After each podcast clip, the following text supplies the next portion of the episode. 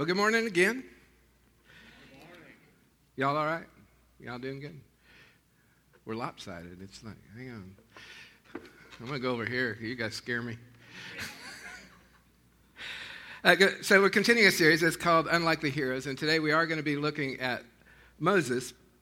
And you know, last week I, I went through the history of Daniel, and uh, I thought I'd explain uh, kind of my process a little bit because uh, I think that that might be helpful. When I went to seminary, there was a young man, and he was in, it was my, our first year, and it was the first semester, and we were in Old Testament together.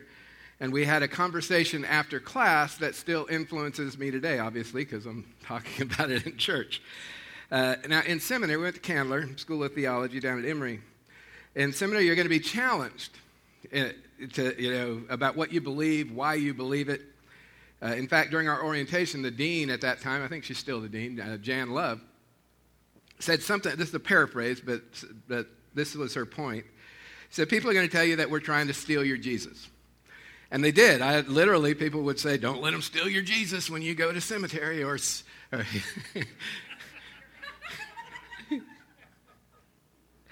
and they call it cemetery, the place where faith goes to die.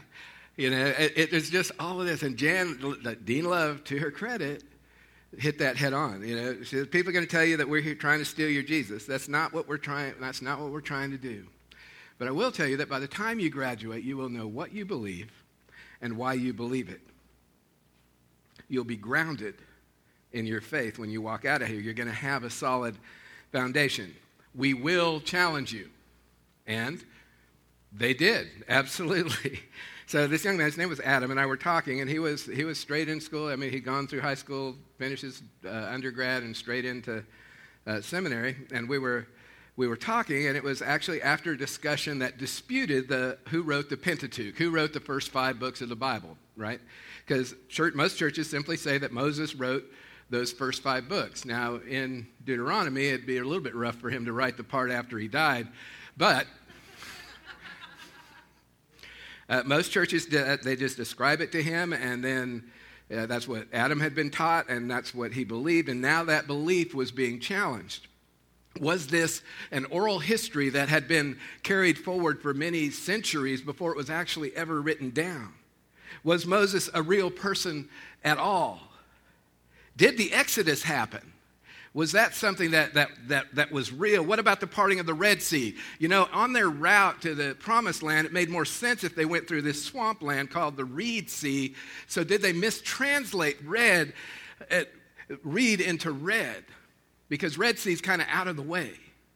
And all of these questions, you know, everything is on the table for discussion and dispute in seminary. I mean, we are to be challenged.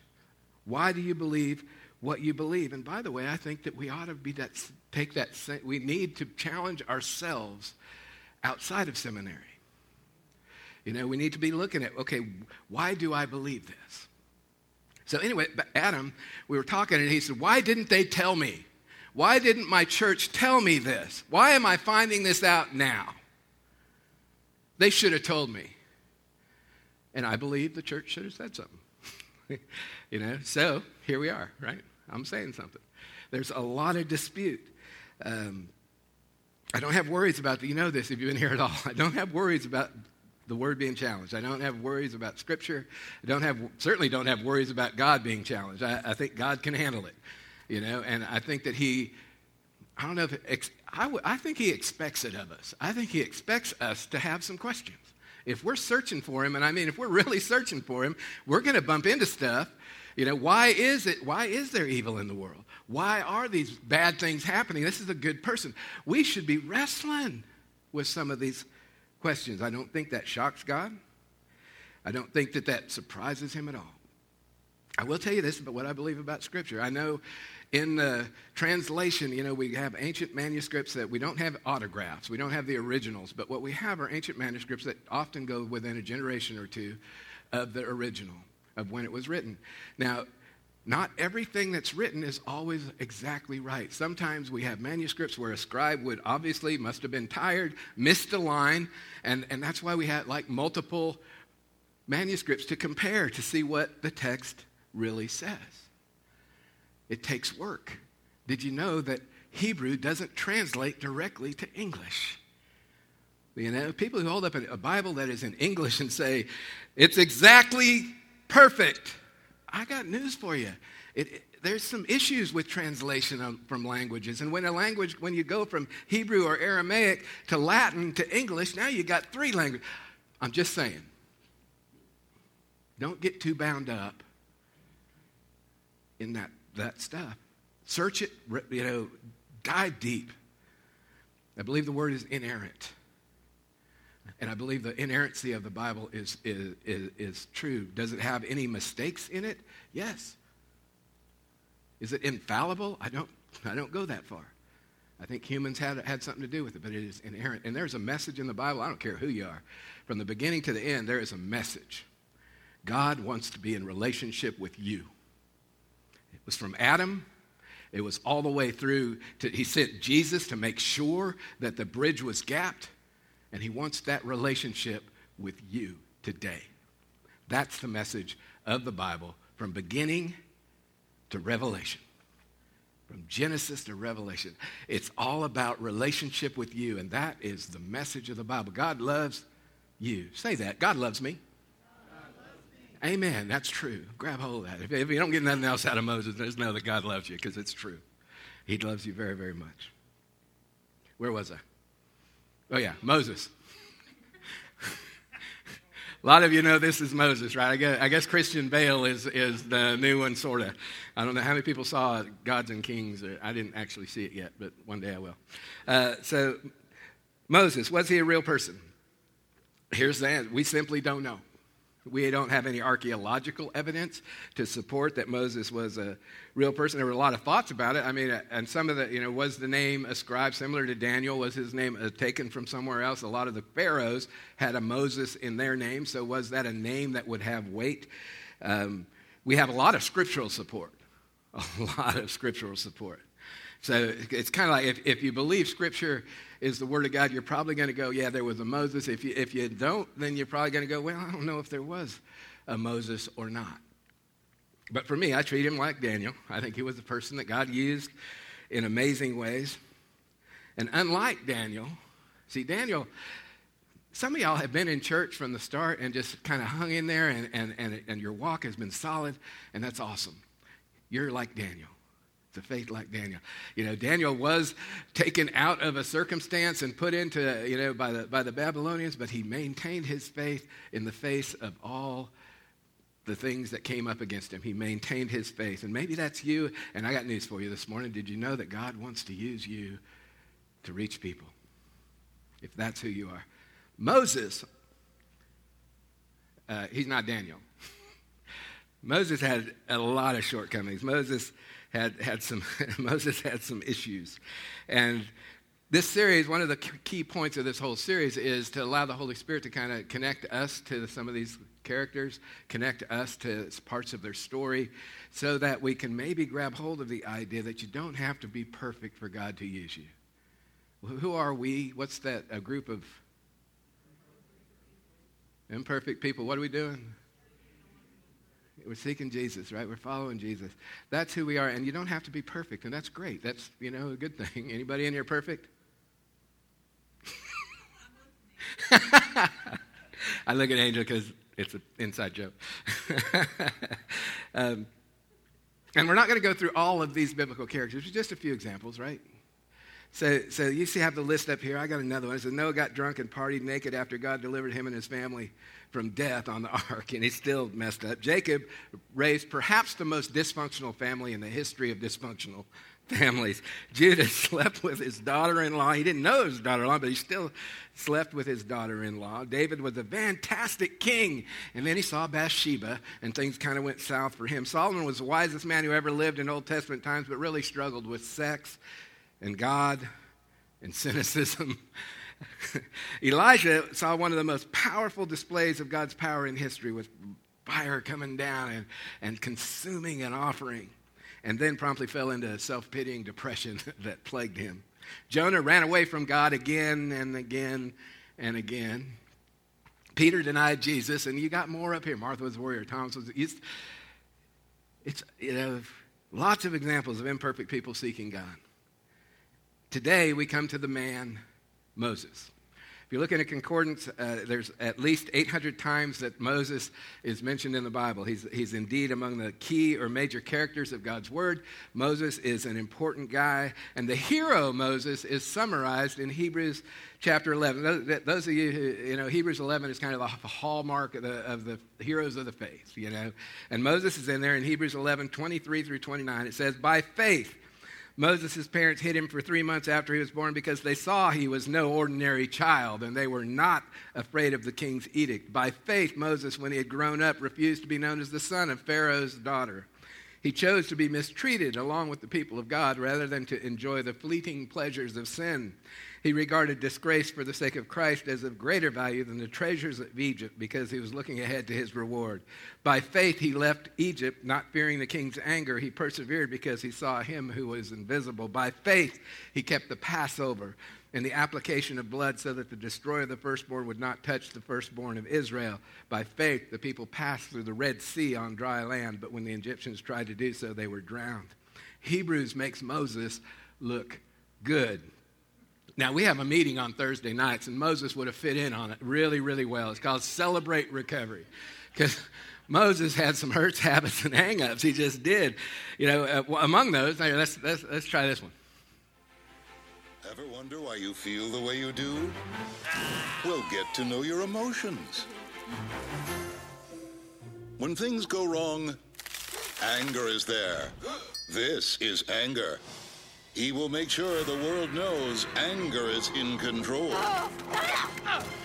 But what you really need to watch out for is when he's out of control. Get to know all your emotions with Disney Pixar's Inside Out, rated PG. so Moses, a nice calm guy, right? No, Moses had a temper. A couple of examples. One, Exodus 2, 11 through 12. One day after Moses had grown up, he went out to where his own people were and watched them at their hard labor. He saw an Egyptian beating a Hebrew, one of his own people. and I love this part. Looking this way and that, and seeing nobody, he killed the Egyptian and hid him in the sand. See, remember the story of Moses. He, was discovered floating in the bulrushes by Pharaoh's daughter who adopted him during the rescue. Uh, Pharaoh appoints Moses' own mother, although she didn't know it at the time, as Moses' nursemaid. And she must have told him who he really was because we have, have this. He was an Israelite. His people were slaves. So he goes out and he sees this Egyptian mistreating an Israelite slave and looking both. I love that, that you know, it, there's no doubt about the premeditation of what Moses did here. This, this was, he's like, okay, is anybody watching? He didn't know that there were actually were some guys watching. We're not going to get into that this week, but, but there were some folks watching him. He kills him and he buries him in the sand.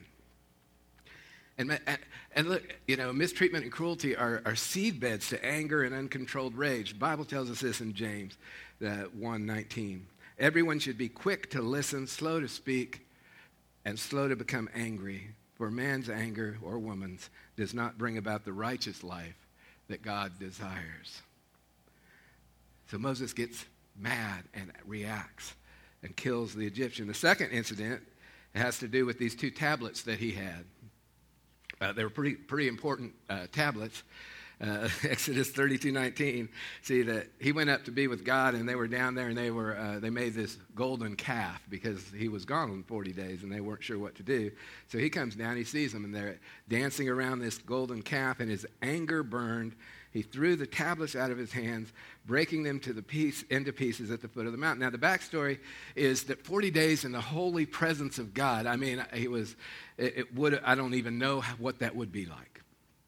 And so when he came down and he saw the idolatry, I'm sure it had an impact. But for Moses, that led to anger and a loss of control because these tablets that he was carrying had important stuff on them. They had this, uh, what, what are they called? Ten, ten, yeah, Ten Commandments written by God.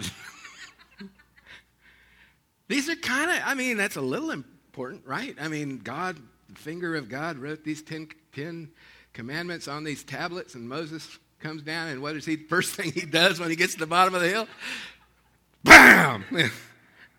I, I, I know what happened immediately after. Bam! Uh oh. you know, and because he's going to have to go back up and try and explain this. Uh, what happened to my tablets? Moses, calm, right? Another, uh, uh, one more. Uh, we could go. We could go further, but one more. This is, this is a, a time in Numbers chapter 20, verses 7 through 12, and this one had great consequences for him.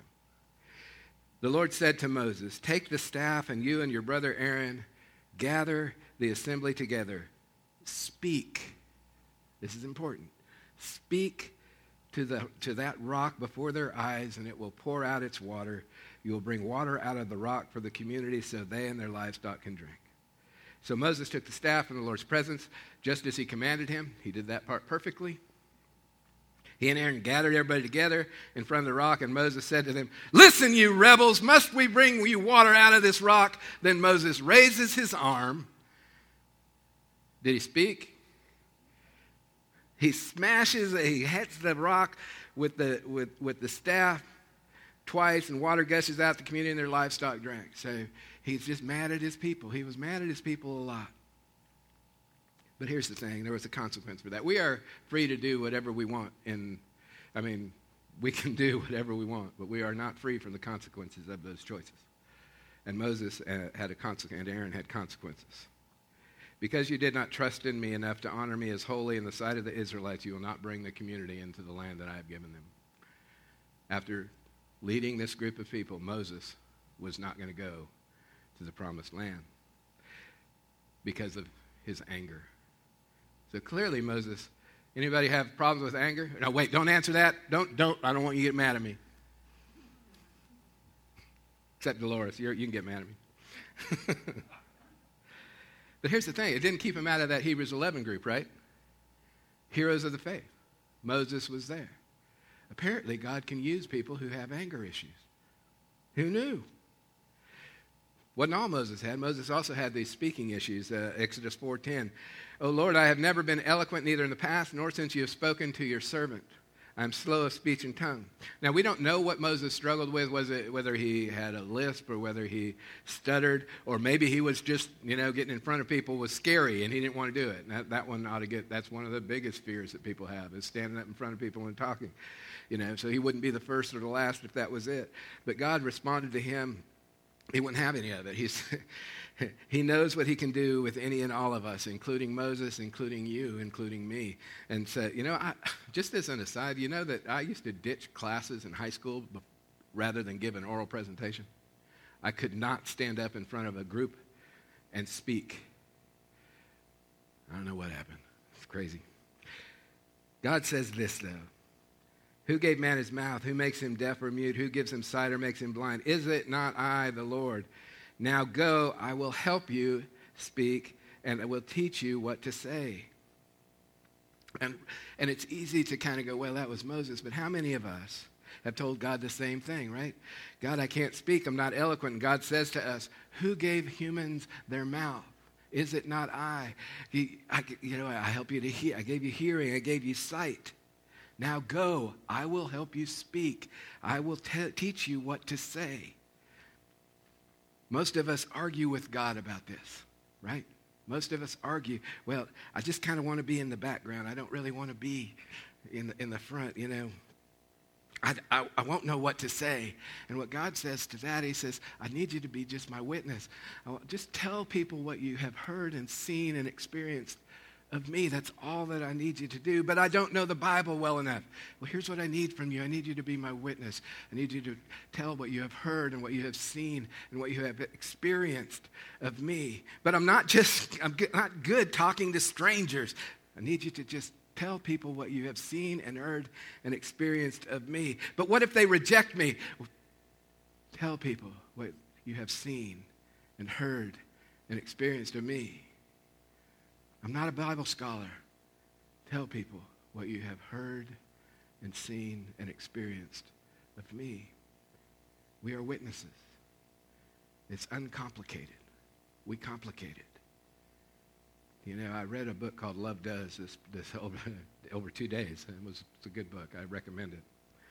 And in that, he, he said, you know, I don't do Bible studies anymore. I do Bible doing. Because if we just study then, you know, that doesn't get us anywhere. But if we apply what we learn, Bible doing, how about that? You know, Francis Chan hits on people about that too. You know, it's, it's, it's important that we get out of just internally taking stuff in and get to where we can use stuff out. See, the list goes on and on about what our reason for not following or not answering God is. And most of us do argue. I certainly argued with my calling. You know, um, 2003, God kind of started knocking on me and saying, "Look, I'd like for you to go and you know get and I want you to be a pastor in the church." And I'm a recovering alcoholic and drug addict, and I'm like, "That isn't me." And you know, that's there's no pastor. You can't be a pastor and have my history. It just the two things didn't jive for me. So, and by the way, I'm also doing pretty well. I'm, you know, working here in Hall County, government setting. People, you know, I pray with people on a pretty regular basis. Um, you know, we're reaching people. Where I'm involved in drug courts and DUI courts. You know, we started one of the first DUI courts in the in the state, and and so we're reaching people and helping people get their lives back together. Drug court treatment courts are are courts. If you have a substance abuse problem, then w- rather than just put you in jail, we provide a treatment process to try to, to help so that you can get your life back together. We started a family treatment court to help parents who had lost custody of their kids to get their kids back. You know, prevention track for folks that weren't yet addicts, but maybe we could intervene. So we're doing all this is going on. So I, in my head, I'm like, I'm doing good stuff. And it wasn't that it was bad stuff; it was good stuff. Except God was going. I really want you to go be who you are in the church. I don't want you to be anything. Don't, you ain't no Billy Graham. Just go be Mike Devine. You know, but it didn't make sense to me. So for four years, I argued with him. And then I finally said, okay, here's the deal because that's what we do, right? Okay, I'll make a deal with you. It, I'll apply to seminary, and I can't afford to go to seminary. So if, if you give me financial aid enough to get me through, then I'll go ahead and do that. So I applied to seminary, and I didn't get accepted. And so, no, that's not true. Um, I got accepted, so I gave my nine months notice and, and, and went to seminary. You know, and I argued like most of us do. So if that's you and you know that there's a calling on your life, you know, you can keep arguing, but there will come a point.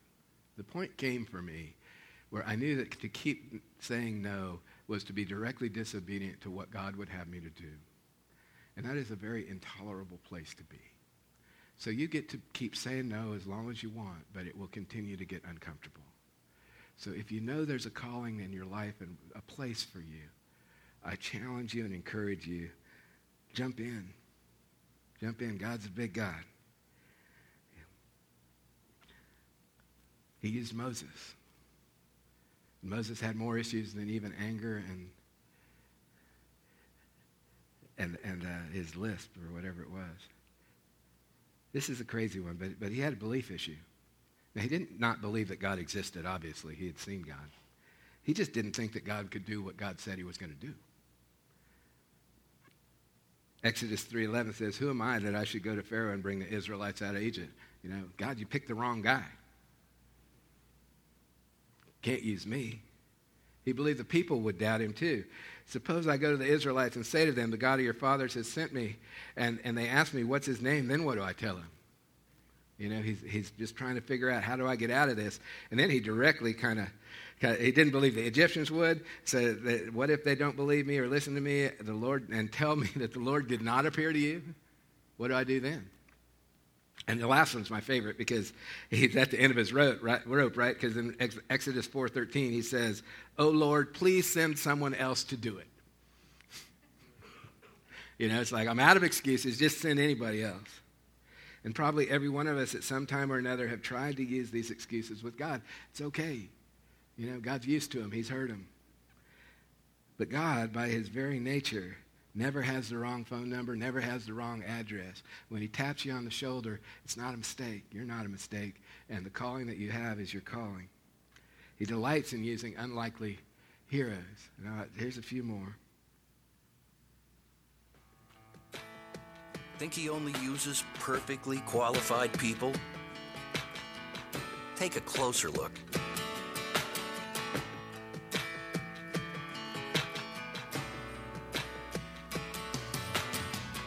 Moses was not a great speaker. Jonah ran from God. Jacob was a liar. Noah got drunk. Rahab was a prostitute. David had an affair. Jeremiah was depressed. A lot. Solomon was rich in wisdom, but poor in lifestyle. John the Baptist was just plain poor. Timothy was too young. Abraham was too old. Lazarus was dead. Sarah was barren. Naomi was a widow. Gideon and Thomas both doubted. And so did Sarah.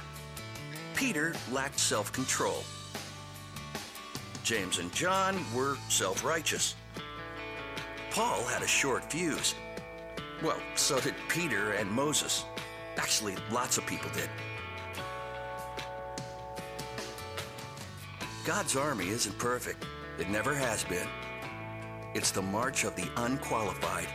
Get in line. God calls us to a task, he will equip us and enable us to complete that task. And each of us is called. I hope that the story of Moses kind of affirms that, you know, God will use you. You know, between Daniel and Moses, we've kind of covered the gamut of folks in the, in the church. Moses went from murderer and fugitive to one of the most revered figures in Scripture, one of the strongest leaders that, that ever was. You know, and it just took God getting a hold of him. Moses was imperfect, clearly imperfect, and God used him in incredible ways. Here's the thing, and this is the question of this day, because God is still searching for imperfect people like Moses, like me, like you. He's searching for you. He's asking the question Will you answer the calling that I've given to you? No one can answer that for you, but I hope you say yes.